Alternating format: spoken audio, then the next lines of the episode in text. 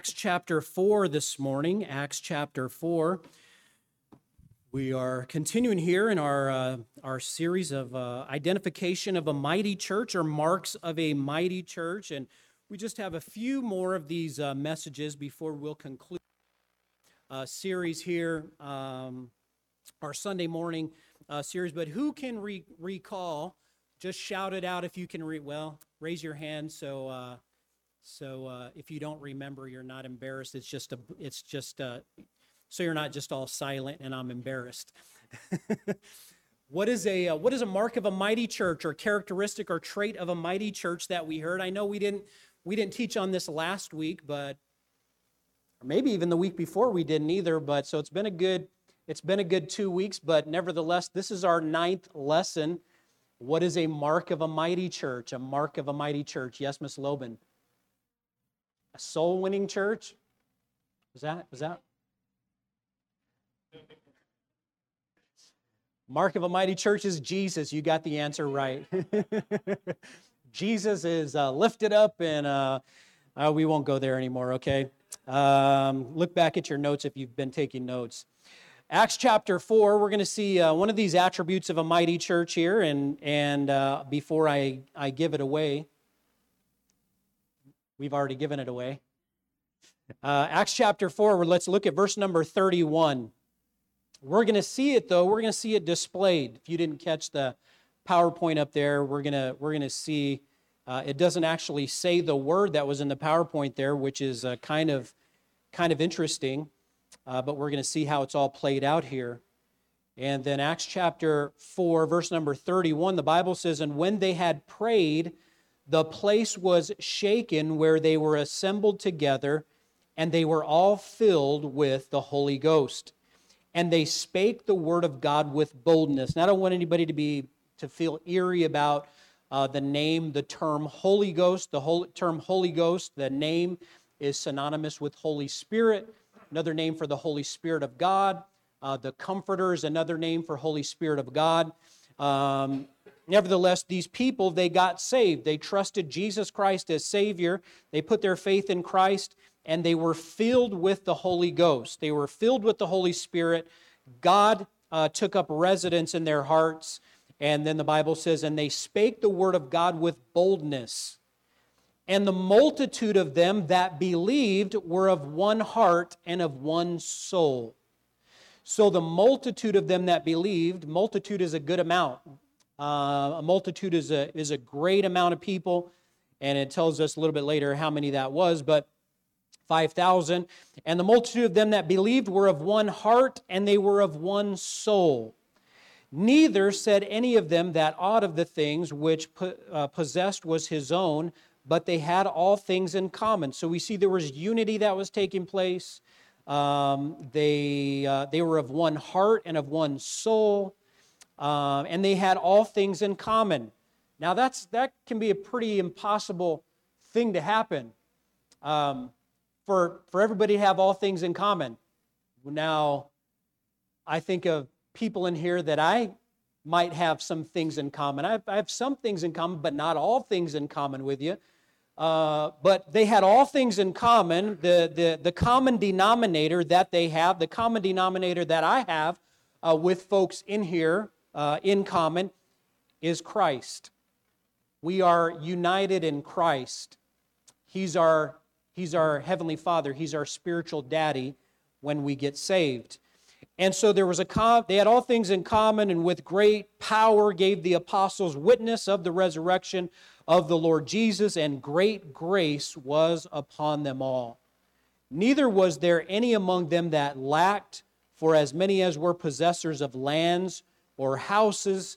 They sold them and uh, brought the prices of the things that were sold and laid them down at the apostles' feet, and distribution was made unto every man according as he had need. Let's pray and ask the Lord uh, to meet with us. Lord, I need you, God. I pray that you'd help me. I pray that you'd fill me with thy Holy Spirit, God. I pray that you would fill every person in here with your Holy Spirit.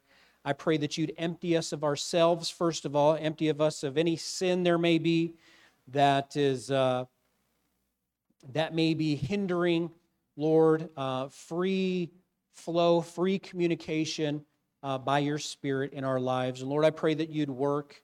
I pray that you'd have your will and way. I pray that you'd teach us, Lord, uh, this action word that we're about to study. May we see it exhibited and displayed uh, in this example of this, of this church and the people that made uh, this early church, Lord, and these few churches here that are represented in the book of Acts. God, I pray that you'd work. We need you. In Jesus' name, amen. As we consider the marks of a mighty church, without a doubt, one of the marks of a great church is an intense, loving spirit. A, a without a doubt, a, a mark of a mighty church. This sounds way different than it normal, normally does, Brother Bob. I can, I can handle it, but I if, if I uh, raise my voice a little, it's going to be very loud. Um, um, love is a mark of a mighty church. A church that is mighty for the cause of Christ is going to have love. Uh, love is exhibited, of course, as we attempt to be uh, Christians, what God wants us to be.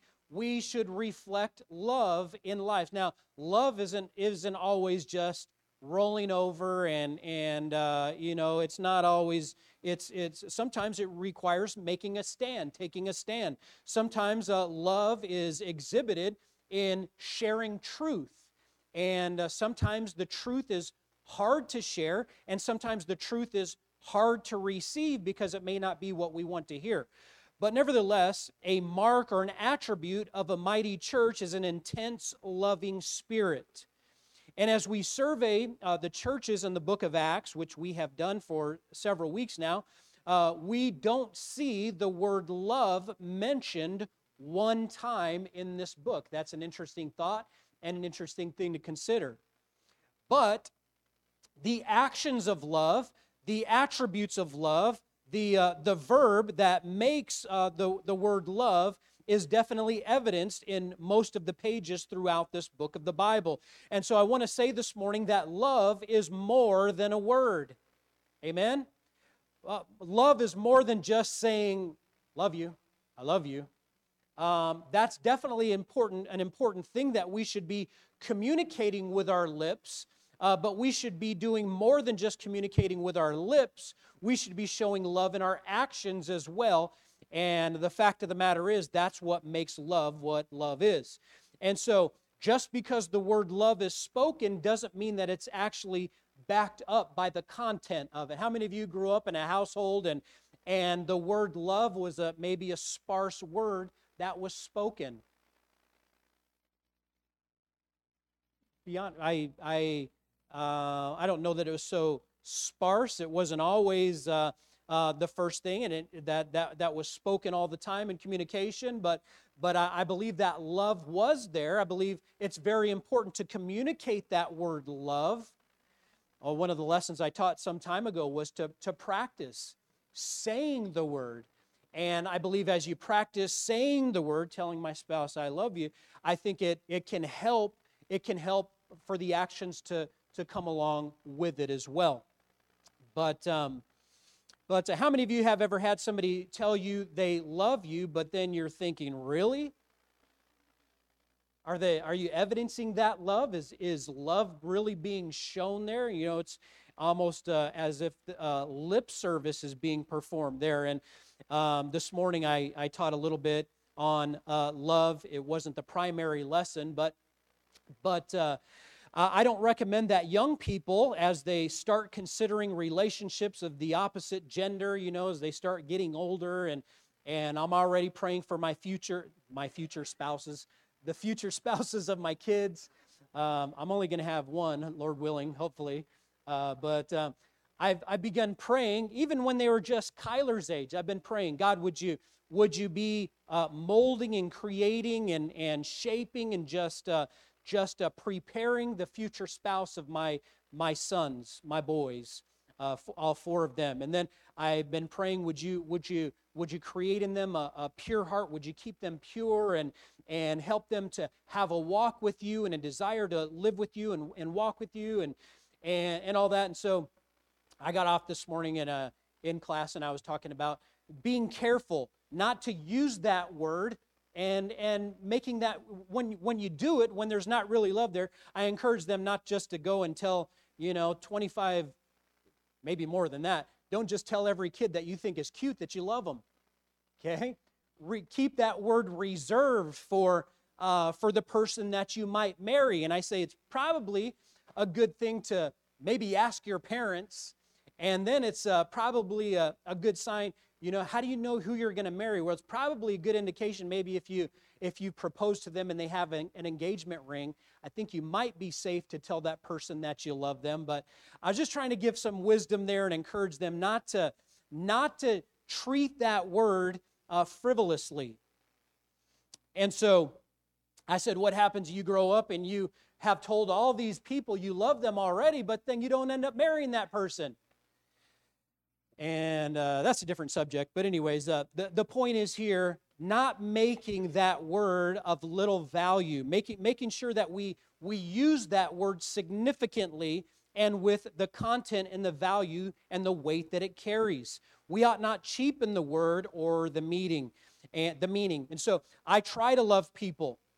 As a pastor, I do. As a, as a Christian, I, I try to love people. We know that God so loved the world how did God so love the world? God so loved in that he gave his only begotten Son. One of the ways that God showed his love to us, to the entire world, was being a sacrifice, being a payment for the sins of all mankind. And so you can't love without, sh- without giving. Uh, love is definitely displayed in one of the avenues of giving uh, of that is giving. And so I try to love people, and I try not to use that word frivolously until I've shown or tried to pro- prove it first in my life. I've known Brother Dave for a while indirectly. I've known him kind of from a distance. I've known that God used him on the mission field and his family, and I've prayed for him, and I we've we've had the opportunity to work together. But up until this last year and a half or so, uh, we've, we've gotten a little bit closer, I, I believe, and we've gotten to know each other. I've gotten to know his family a little bit more intimately, and, and we've prayed for each other. And uh, I've told Brother Dave, I've told several of you that I love you a time or two, and, and I sincerely mean that. And it's easier to love somebody when, you've, when you're praying for them. It's easier for that to come naturally when when you know them and when you've prayed for them and when you care about their cares, you care about theirs. All that to say, I've told Brother Dave I love him a time or two, and and uh, he's never really. I know I'm being kind of sensitive a little here. He's never reciprocated that word until recently, and I remember we just we had a meeting recently. I was able to talk to him, and we were uh, we were discussing some things, and then before uh, before he left, he said, "Love you, man." And I thought, yes. um, because I think that there was love reciprocated there. And I feel like maybe I've, I've gotten into his heart a little bit there, and or maybe he's just feeling sorry for me. I don't know. But, but um, all that to say, love is more than a word. Love is more than a word. It's shown by actions, it's shown by sincerity, it's shown by care, uh, it doesn't matter that it's not mentioned in the book of Acts because it's shown and it's proven throughout this book and the circumstances uh, that are uh, listed and uh, shown throughout these different churches here. And so this morning, the message is this we're going to see a church that loves. A mighty church for the cause of Christ is a church that loves. And I think we've got a very loving church here. One of the benefits, I think, of COVID that we experienced over this last year and a half or so is that, man, we, we were having, were we having scheduled meal trains? I'm not sure if we had them actually scheduled, but I know various people were receiving different meals as they were sick, and, and people were bringing over gifts, and, and uh, there was prayers that was lifted up. If anything, COVID has been a blessing in that we've prayed for each other more than we have prior COVID. Amen. I, I know the uh, I know the Richies, and I've prayed for them, but but uh, I haven't uh, I haven't prayed for them daily like I had in recently this last week. And so there's blessings uh, uh, through these different uh, through these different trials that we can face. But this morning, I would like for us to observe, observe three evidences of love in the early church. Three evidences of love in the early church. Look with me in Acts chapter 4. Acts chapter 4. And we're going to see in verse number 1. Acts chapter 4, in verse number 1. Number 1 is this a church that loves endures persecution. A church that loves endures persecution. I heard of uh, this story. I read several, uh, probably about three articles this week that talks about the, oh, when they say the church in Afghanistan, uh, I think it's corporately talking about the different churches. No doubt there were different there were different saved people that make up the church in Afghanistan. But I read a couple of articles and it talked about the church in Afghanistan is it's with the Lord now. The persecution, they've been killed. Christians have been killed. I saw a picture of a helicopter. It is one of our helicopters that the uh, Taliban was flying and it was hanging a body of a Christian, dragging it through the air. I, I, I can't quote it, but I saw where it, it talked about one of the uh, one of the Christians was uh, was given a testimony. They had written something, and it was talking about how they're about to die, but they knew the Spirit of God was with them because they were they were they were joyous in the fact that they knew where they were going to go, and they hoped to be a martyr or suffer for the Lord. Now, we, we, I don't think we as Americans comprehend what's going on fully, but there are people that are dying for their faith in Christ, and they are exhibiting love through persecution. There are several examples through Scripture of people enduring love through persecution. I think of number one, I think of the persecution on Peter, and we find this in Acts chapter 4. Look at verse number 1. It says, And as they spake unto the people, the priests and the captain of the temple and the Sadducees came upon them, being grieved that they taught the people and preached through Jesus the resurrection from the dead. And they laid hands on them and put them in hold unto the next day, for it was now eventide. And so, now you guys, you know this story here from the time of Pentecost. There had been great preaching. Pentecost takes place in chapter number two. Uh, there was preaching that took place, and uh, the Bible says that people understood the gospel in their own tongues, their own languages, and uh, many people got saved. And then uh, there was a multitude of people. Uh, they heard the gospel, they got saved, and God was working in their midst. But uh, did you did you know this? That anytime that God is working, the devil is not happy. Anytime a soul gets saved, anytime the Spirit of God is, is doing a work in, in, in somebody's heart, anytime somebody is attempting to do something for God, uh, the devil's not happy about that. And so the devil attacks. The, the devil will bring persecution oftentimes. And God allows persecution um, so that he can accomplish his ultimate providence, his ultimate will uh, in our lives. And, and uh, Peter was certainly faithful uh, through the persecution. But but uh, the devil will sometimes use the most unlikely crowd, and sometimes he'll use the religious crowd to fight the preaching of the word and, and, uh, in, in, in, as God's trying to accomplish something.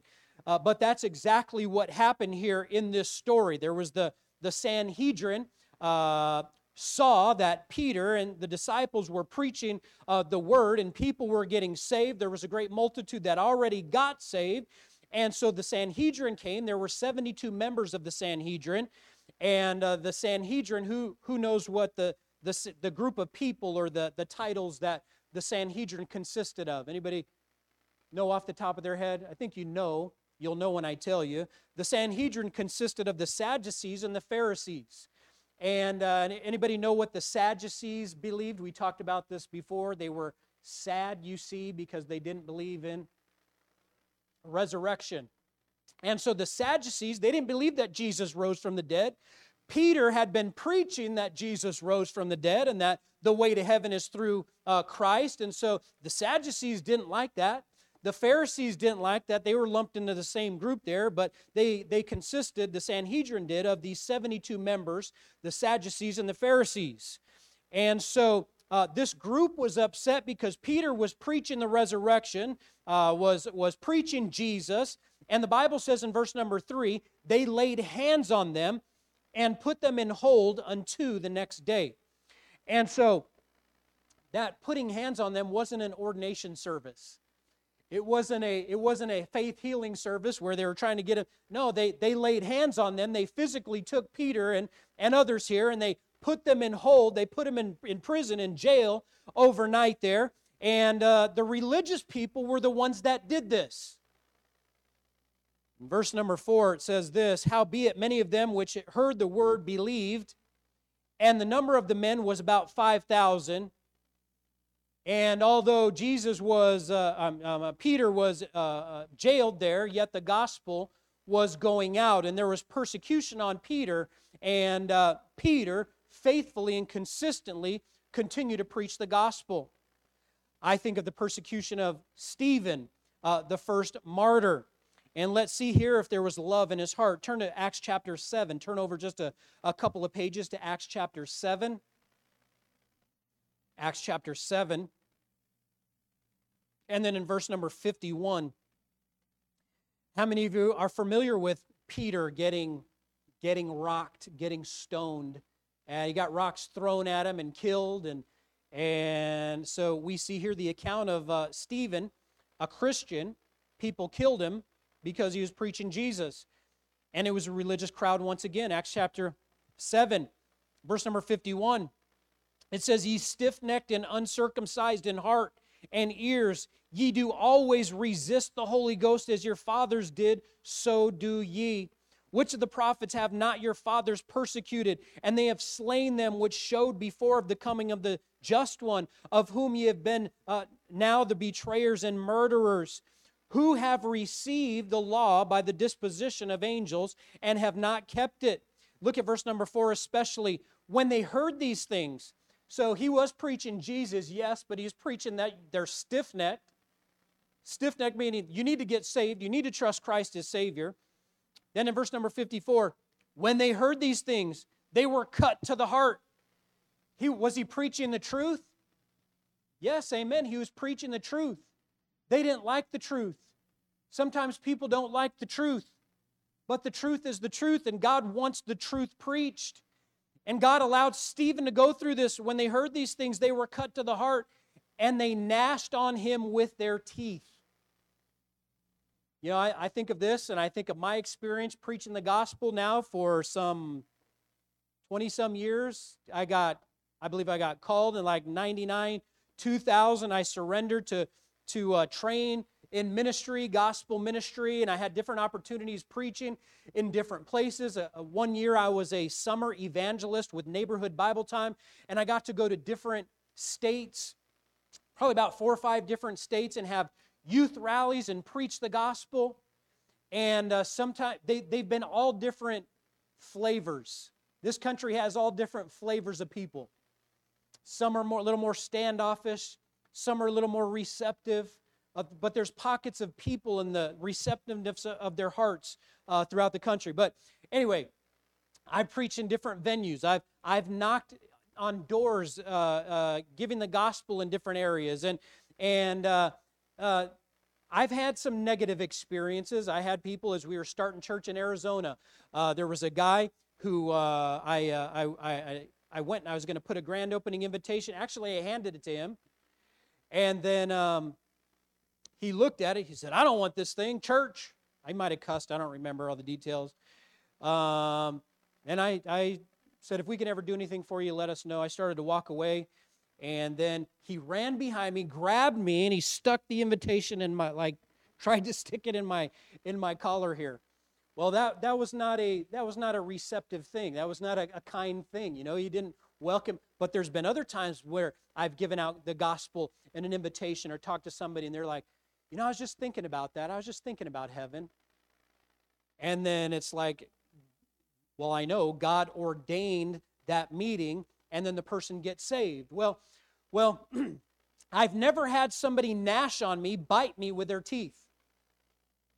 I've never had somebody as I was as I was as I was preaching the gospel to them. Literally, the Bible says that these people they gnashed on him, they they handled him, they gnashed on him with their teeth. I think of another story when we I started off preaching. I wanted to get involved in ministry and the church in Lancaster, California. Uh, I I got in a group that would rotate preaching at nursing homes.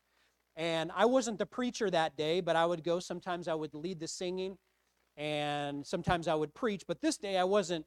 I wasn't preaching, thankfully, um, because I don't know how I could have done it. But nevertheless, it was still funny. The guy that was preaching, I led some songs, and the guy got up to preach. And as the guy was preaching the entire time, there was an old man in the back in his wheelchair holding up the bird, holding up his middle finger. The entire service, 30 minutes long maybe not quite 30 minutes, I don't know, but but all that to say that you know we we, we think of that in the persecution and and I've had some negative experiences preaching the gospel, but I've never had the persecution where somebody's biting me, handling me, and and uh, as uh, Stephen did here. The Bible says in verse number 60, and Stephen, he cried with a loud voice, and he said this through this persecution, this is how Stephen loved. He said, Lord, lay not this sin to their charge. And when he had said this, he fell asleep. And so we see love in the life of Peter through persecution. We see love in the life of Stephen, and, and even through his death. That he didn't just fall asleep and take a nap, folks. He died. He, he gave up the ghost, the Bible says. And, and he says, Lord, lay not this sin to their charge as he was getting pelted with stones as he's preaching the gospel. But all that to say, love endures persecution. I want you to notice a, a third example here persecution, persecution in the church. Turn over to chapter 12. Chapter 12. Acts chapter 12. Say amen when you get there.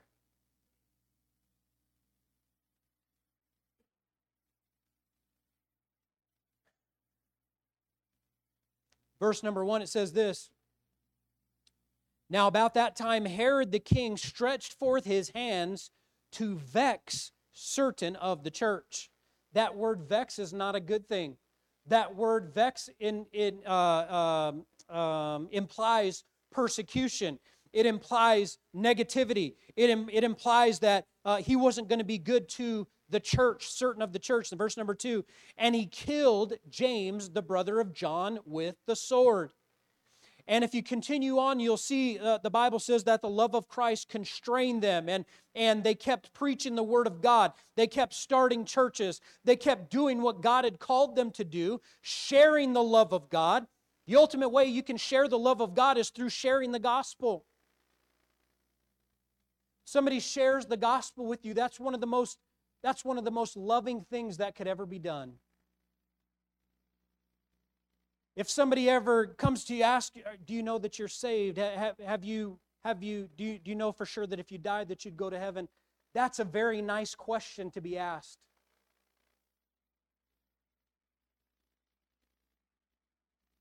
That means they care. They care for your eternal destination. I, uh, I think I, when did I say this sometime? Uh, but uh, I had been on staff at a, a, very large church, and my wife and I, and, and uh, actually First Baptist in Hammond, and our missions department, and we were working there. I mean, we were we were big time, right? And so uh, uh, you just would assume that if we worked there on a, at church, we'd be saved. Well, uh, we'd went. I brought my mom, and we had a visitor, uh, visitor Bob, I believe it was, and Bob, the guy that we'd been praying for, um, he passed away. I think this past couple of days ago. Now, thank you for those that prayed that I could share the gospel with them. I did was able to share the gospel with him, and and uh, get a little bit of confirmation that he heard it. But nevertheless, I remember I remember going to the church just for a service, and we sat down at the bottom. Uh, we sat down at the bottom of the uh, the first floor there, and and uh, we had an usher show us to our chairs. And uh, as we were getting settled into the chairs, the the usher kind of uh, tapped me a little bit and said, shook my hand, say, he said, glad you're here, something like that. And he said, Do you know for sure that if you died, that heaven would be your home? And I thought, for a second, I thought, man, I'm, I'm on staff here. You know, my pride wanted to say, my pride wanted to come out, but I didn't respond. I, I believe I responded properly, and I said, Yes, sir, I, have been saved. I trusted Christ. I have trusted Christ as my Savior. Thank you for asking me, though. Appreciate that. And and uh, then that was it and he was he helped me to my seat there but I, I, was thankful for somebody that was soul conscious. I was thankful for somebody that cared about my soul. He wasn't just content on on me sitting down and and uh, and that's it but he he wanted to share the gospel if there was an opportunity. It was a very kind thing. We see the love of uh, peter who was jailed for preaching. We see the love of uh, stephen who although he was about uh, to die, he showed love for his persecutors. We see the persecution on uh, the church, and then uh, Acts chapter 12, verse 2, the Bible says this And he killed James, the brother of John, with the sword. And throughout scriptures here, uh, the, the love of Christ constrained them to preach the gospel with boldness. I, th- I see a third uh, persecution here. We see persecution from Satan. Persecution from Satan. Uh, look at chapter 13. Chapter 13. Now I'll say this I don't, I don't think necessarily that all persecution is from Satan. God sometimes allows persecution, and it's not necessarily Satan the one that's persecuting. But we see here, we do see, I, I believe, Satan working in the midst. And uh, chapter 13, look at verse number 8. It says, So they being sent forth by the Holy Ghost, by God, talking about the, uh, it's talking about the first sent out missionaries of Paul and Barnabas. It says, They departed unto Seleucia, and from thence they sailed to Cyprus. And when they were at Salamis, they preached the word of God in the synagogues of the Jews. And they had also John to their minister. And when they had gone through the Isle of Paphos, uh, they found a certain sorcerer false prophet, a Jew. Notice this man, he was a he was a sorcerer, but he's also a Jew. And a little side statement, Jews need to get saved just like Gentiles do. Amen. Just like anybody anybody gets saved just the same. It's through the blood of Christ. And what can wash away my sin? Nothing but the blood of Jesus. It says this. It says this a sorcerer who was a Jew whose uh, name was Bar Jesus uh, which was the deputy of the country, Sergius Paulus, a prudent man, who called for Barnabas and Saul and desired to hear the word of God. Look at verse number 8. But uh, Elymas, the sorcerer, I believe this is Bar Jesus, this man Elymas, uh, the sorcerer, for so is his name by interpretation, withstood them, seeking to turn away the deputy from the faith. And so, all that to say in the story here Paul and Barnabas, they're preaching the word. There's the man that wants to hear the word of God. And the Bible says this sorcerer got involved in the, in the situation here. And he's trying to keep him, he's trying to keep him from hearing the gospel. And Satan allows that, those, those distractions sometimes. Satan will persecute in, in, in, uh, in trying to distract from the good things. I often have said that uh, the devil likes to mess up the PA system. Because as the word of God is, the word of God's trying to be uh, preached, and as we were on deputation as missionaries, we'd often show a video, and you know, we're trying to do the work of God, and and it seems like there was always some type, some kind of a problem that would take place with showing the video or something like that, and and uh, there can be distractions.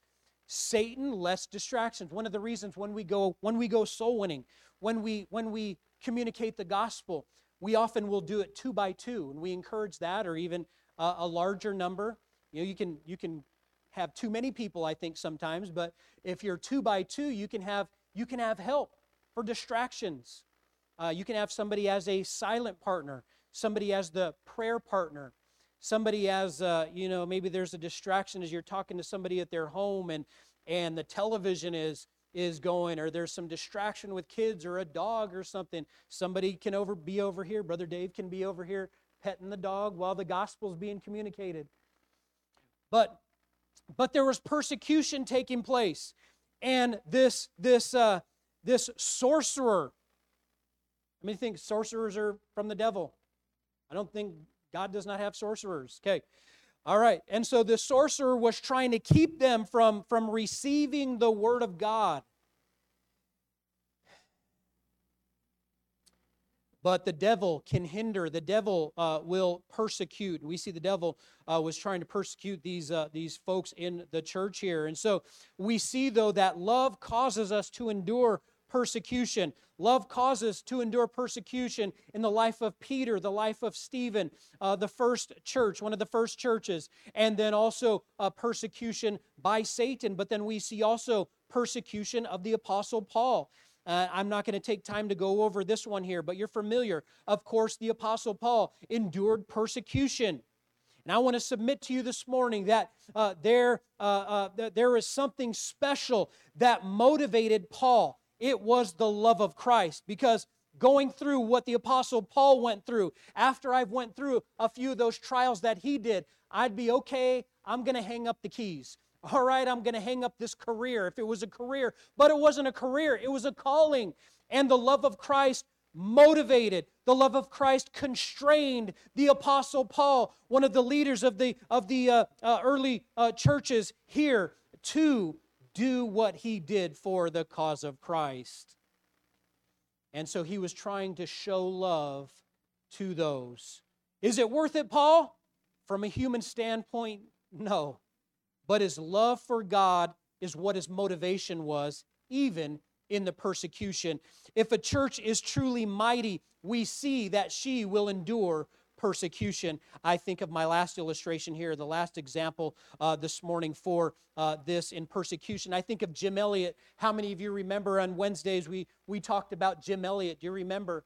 Do you know Jim Elliot and what happened? If you're not familiar, Jim Elliot was a recent missionary. He wasn't way back in the 1800s.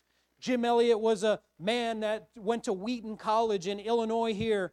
And then on weekends, he would go with his, with his uh, future wife and they would they would evangelize in downtown Chicago.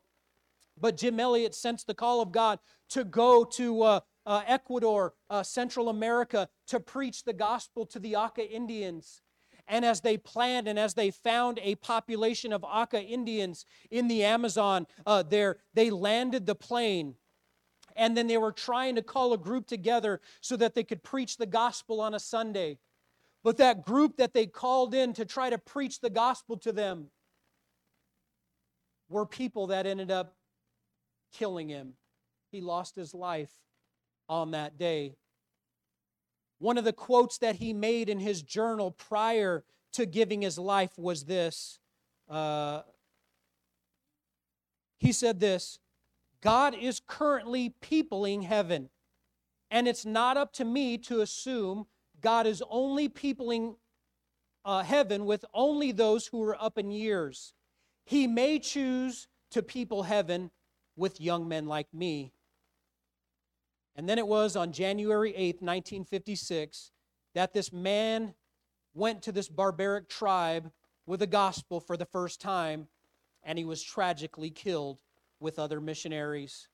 It was the love of Christ that allowed him to endure the pure persecution even until death. But get this it was the love of Christ that constrained his wife to go back to that same group of people just two years later and preach the gospel to the very people that killed her husband.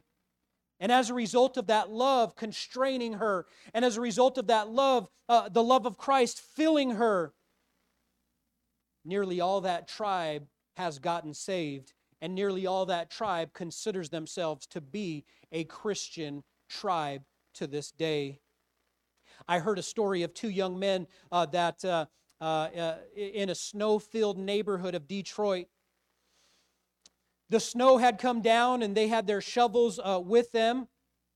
And they were walking around looking for some work to do to earn some money as they could shovel some drives. And uh, as they were looking for jobs to do, they came across a man who was about halfway done when they asked the man, Can we clear your driveway? The man looked at the boys and he was a little bit disgusted and he said, Can't you see? I'm doing it myself and I'm almost finished. They said, That's why we asked. Most of our business comes from people who are halfway through and they feel like quitting. I want to say to you this morning those that may be downtrodden, those that may be discouraged, and those that may feel uh, somewhat persecuted, maybe even are persecuted here this morning, just keep on keeping on. The devil is looking for you who are about halfway through and you feel like quitting. But if the apostle Peter can be jailed and beaten and go on preaching, if the apostle Paul can be jailed and beaten multiple times and go on preaching, if Stephen can, can have his life taken because he's preaching the gospel and say, lay not this sin to their charge, we can keep on keeping on as well. We can finish our courses with love and joy as well. What propelled these people to do what they did for God? I want you to turn to 1 Corinthians chapter 13. 1 Corinthians 13. Just a couple books over from the book of Acts Matthew, Mark, Luke, John, Acts, Romans,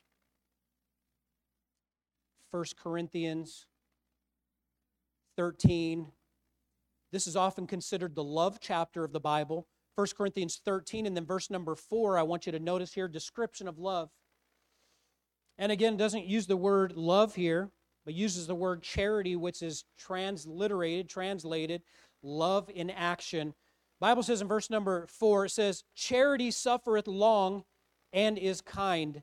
Charity envieth not, charity vaunteth not itself, is not puffed up, doth not behave itself unseemly, seeketh not her own, is not easily provoked, thinketh no evil, rejoiceth not in iniquity, but rejoiceth in truth, beareth all things, believeth all things, hopeth all things, endureth all things. The kind of love we see in the Bible does not quit. The kind of love we see in the Bible, it endures only because of Christ and through Christ. A church that loves endures. We've endured some different situations here as a church. We've endured some heartache, we've endured some uh, situations, personal situations, some, some loss. Uh, we've endured grief. I believe that's all a mark of a mighty church, the Bible teaches. But number two, love enjoys participation. Number one, love endures persecution love enjoys participation. I'm going to get through these here uh, real quick. I, I, I am aware of the time, but love enjoys participation in scriptures. Turn back to Acts chapter 2. We're going to finish in our chapter here. Uh, we're going to finish in, in Acts, Acts chapter 2. It says this in verse number 42 it says, And they continued steadfastly in the apostles' doctrine and fellowship and in breaking of bread and in prayers. Uh, now, I don't know about you, but I, I think you do. I think you're here this morning because you like the Word of God. I don't mean to say I don't know about you because I know that you're here because of the Word of God. You're here because you love God.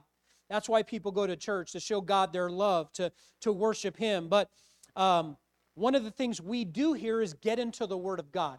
We get into the Scriptures. This is our, these are our marching orders. Why we try to do what we do is, is based upon the Word of God.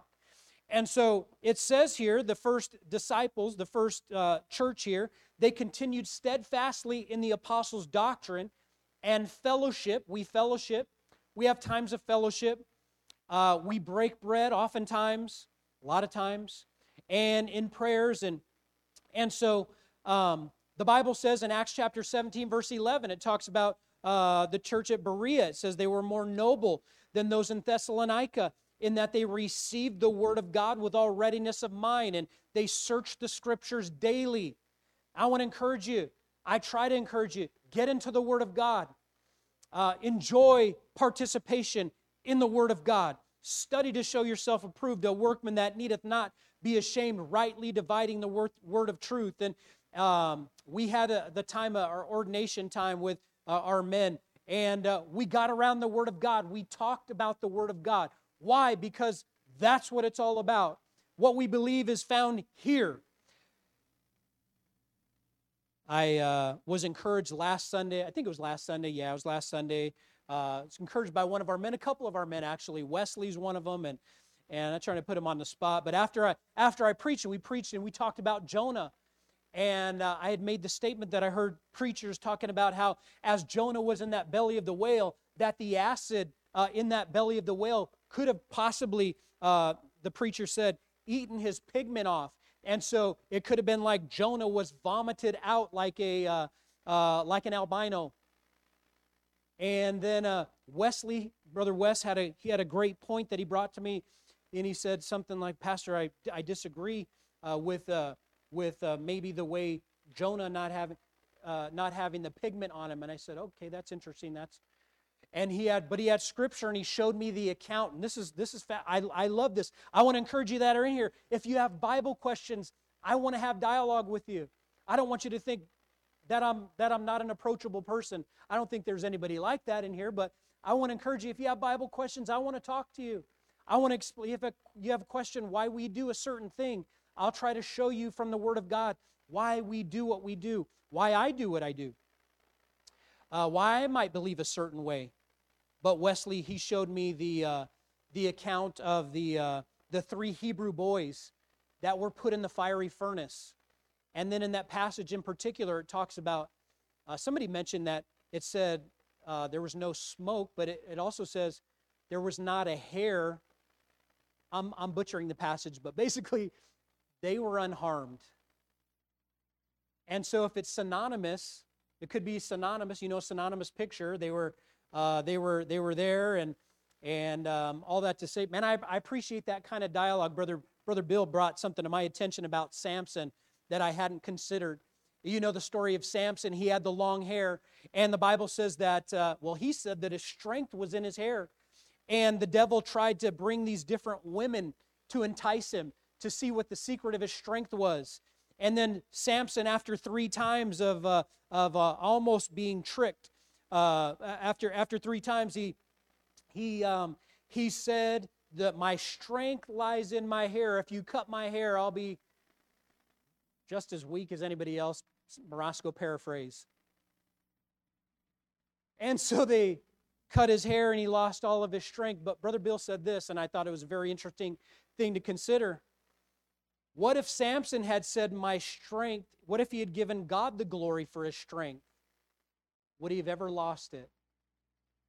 That's a wonderful point to, to think about there. But I love the uh, uh, I love the dialogue of Scripture. Love talking about the Word of God. Love talking about the Bible. And love enjoys participation. Let's participate in the Word of God. I think of an illustration of this as a cow. How many of you know that cows chew their cud? How many of you have ever been around that? How many of you have ever seen the cows that have the holes in the side of their? Anybody? They have a plug. they're doing some experimenting, and maybe it was on uh, uh, Dirtiest Jobs where the guy, he's at this place, and the guy puts a glove on, and he's able to reach in the cow's side and pull out the cud. Well, I want us to get this visual of this chewing on the cud, okay? Chewing on the cud. We get into the Word of God. It's not something, as I think I came into the end of the uh, lesson this morning, talking about not just being hearer, not just being hearers, hearers of the word, but let's do the word of God. And doing the word of God requires knowing the word of God. And we ought to be like these, these cows that chew their cud, and this is our cud. And as we meditate on the scripture and, and consider that verse there and, and uh, mull over it and, and uh, just squeeze the nutrients out of it there and digest it spiritually. Well, love enjoys participation. They participated in scriptures, they participated in stewardship. In Acts chapter 4, verse 32, it says, Neither said any of them that aught of the things which he possessed was his own, but they had all things in common. The Bible says they sold properties, they sold things, and they, they brought the funds and they laid it at the apostles' feet. They participated in giving and stewardship. They participated in supplications. In Acts chapter 12, verse 5, it says, Prayer was made of the church. A church that loves participates in prayer one for another. We ought to bear one another's burdens. We ought to be praying for one another. I want to hear uh, the, the, the, the prayer request that you have. Share them with each other. Would you pray for me regarding this? Love enjoys participation in stewardship and supplication, in soul winning, in communicating the gospel. In Acts chapter 8, you have Philip, who was uh, called by God. Uh, an angel of the Lord spake to Philip, and uh, Philip wasn't a preacher, Philip wasn't a staff member. Philip was somebody who trusted Christ, and the angel told him, There's somebody uh, down here, uh, where was he? Uh, down in Jerusalem, and unto Gaza, which is desert. And he arose and he went. Behold, there was an Ethiopian man, an Ethiopian eunuch, and this eunuch was kicking back in a chariot, and he was reading a book of the Bible, Isaiah, and he was trying to figure it out. And uh, an angel told uh, Philip to run down there and, and share the gospel with him. And then Philip says, Hey, you know what you're, what you're reading there? And the eunuch said, The Ethiopian man said, How can I accept some man should, should guide me? And then Philip was able to preach the gospel. And that Ethiopian eunuch, he got saved. The Bible says they stood, and then Philip took him down and he baptized him right then. He got saved and then he got baptized. And so, love participates. Uh, love enjoys participation in supplication and soul winning and in service. There was a woman named Lydia in Acts chapter 16 it said that she worshiped God, but she was not saved. And then she got saved. And after she got saved, she helped these missionaries. She helped Paul and Barnabas, and, and uh, she was worshiping God, but she wasn't saved. And then she got saved, then she got baptized, and then she got involved in service, and she participated in the work of God. And number three, lastly, we're done right here. Love encourages preaching and preachers. Love encourages preaching, preaching the Word of God, and preachers. They desired the Word of God in the, in the, in the passage here, in this chapter. Loving people who loved the Lord encouraged preaching and the preachers. In Acts 17 11, it's talked about they searched the scriptures daily and as a missionary, I've had the opportunity to preach and to be in literally hundreds of churches across America, and there are different different types of churches, different thermostats of church, churches, different different levels of, of thermometers of the Christians that are in those churches. Churches that love God, churches that exhibit the love of God, they love preachers. They love the people who are preaching the Word of God because that's what we're supposed to do. There's an anticipation of wanting God's holy word to speak to them, to speak to their hearts. They listen to preaching. Look at Acts chapter 20. And we're finished in, in this passage here, Acts chapter 20. I want you to see this here. This was uh, Paul, the Apostle Paul, and I'm motivated here to continue on. Acts chapter 20, verse 6, it says, And we sailed away from Philippi after the days of unleavened bread, and came unto them, Troas, in five days, where we abode seven days. And upon the first day of the week, when the disciples came together to break bread, Paul, I want you to notice something there. Did you notice something? When did they assemble? What day were they assembled? First day of the week. They were assembled and they were breaking bread, yes. And um, Paul preached unto them, ready to depart on the morrow, and continued his speech until midnight. You ever been to a church service where they preached until midnight? Have you? mission field. I'm not I'm talking preaching, I'm not talking an all-night prayer service, although you can you can preach at one of those. I've been to all-night prayer meetings. But uh, can you imagine that? The preacher preaching till midnight. It's 12 o'clock right now, 12 more hours, and and we can follow suit. But I'm I'm simply bringing this up here. They they enjoyed it. If they didn't enjoy it, they'd be they'd be they'd be gone, right? what were they doing? They were assembled around the Word of God. He preached until midnight. I don't think it was something that was advertised necessarily. Hey, uh, bring a lunch because we're going to be here till midnight. We're going to have a uh, late service. Get prepared. Hey, bring your bring your walking shoes. Bring your pillow. You, no, he he preached, and they they that's what they did. They endured the preaching. um, they listened to the preaching. They loved the preacher. In uh, verse 31, let's see, actually, skip down to verse 36. And when they had thus spoken, he kneeled down and prayed with them all. Verse number 37, we're talking about Paul here. He preached till midnight. And they all wept sore and fell on Paul's neck and kissed him, sorrowing most of all for the words which he spake, that they should see his face no more. And they accompanied him into the ship. I think of, you know, we had Brother Steve has taken a church, and, and it was a bittersweet time. Um, Y'all loved him. We love him. And I think that's a good thing. Uh, I think the example here is that they love the preaching and they loved the preachers of the Word of God. They showed love to the missionary as the missionary had showed love to them. And that's a good thing. A church is a family, it's a body that shares in grief. They share in challenge, we share in victories, we share in defeats, we share in sadnesses as well. During the season of Super Bowl one, the great quarterback Bart Starr had a little incentive scheme going on with his oldest son. And uh, he told his son that for every perfect paper Bart Jr. brought home from school, Starr gave him 10 cents. After a particularly rough game against St. Louis, in which Starr felt he had performed poorly, he returned home weary and battered, and late at night after a long plane ride home. But uh, he couldn't help feeling better when he reached his bedroom.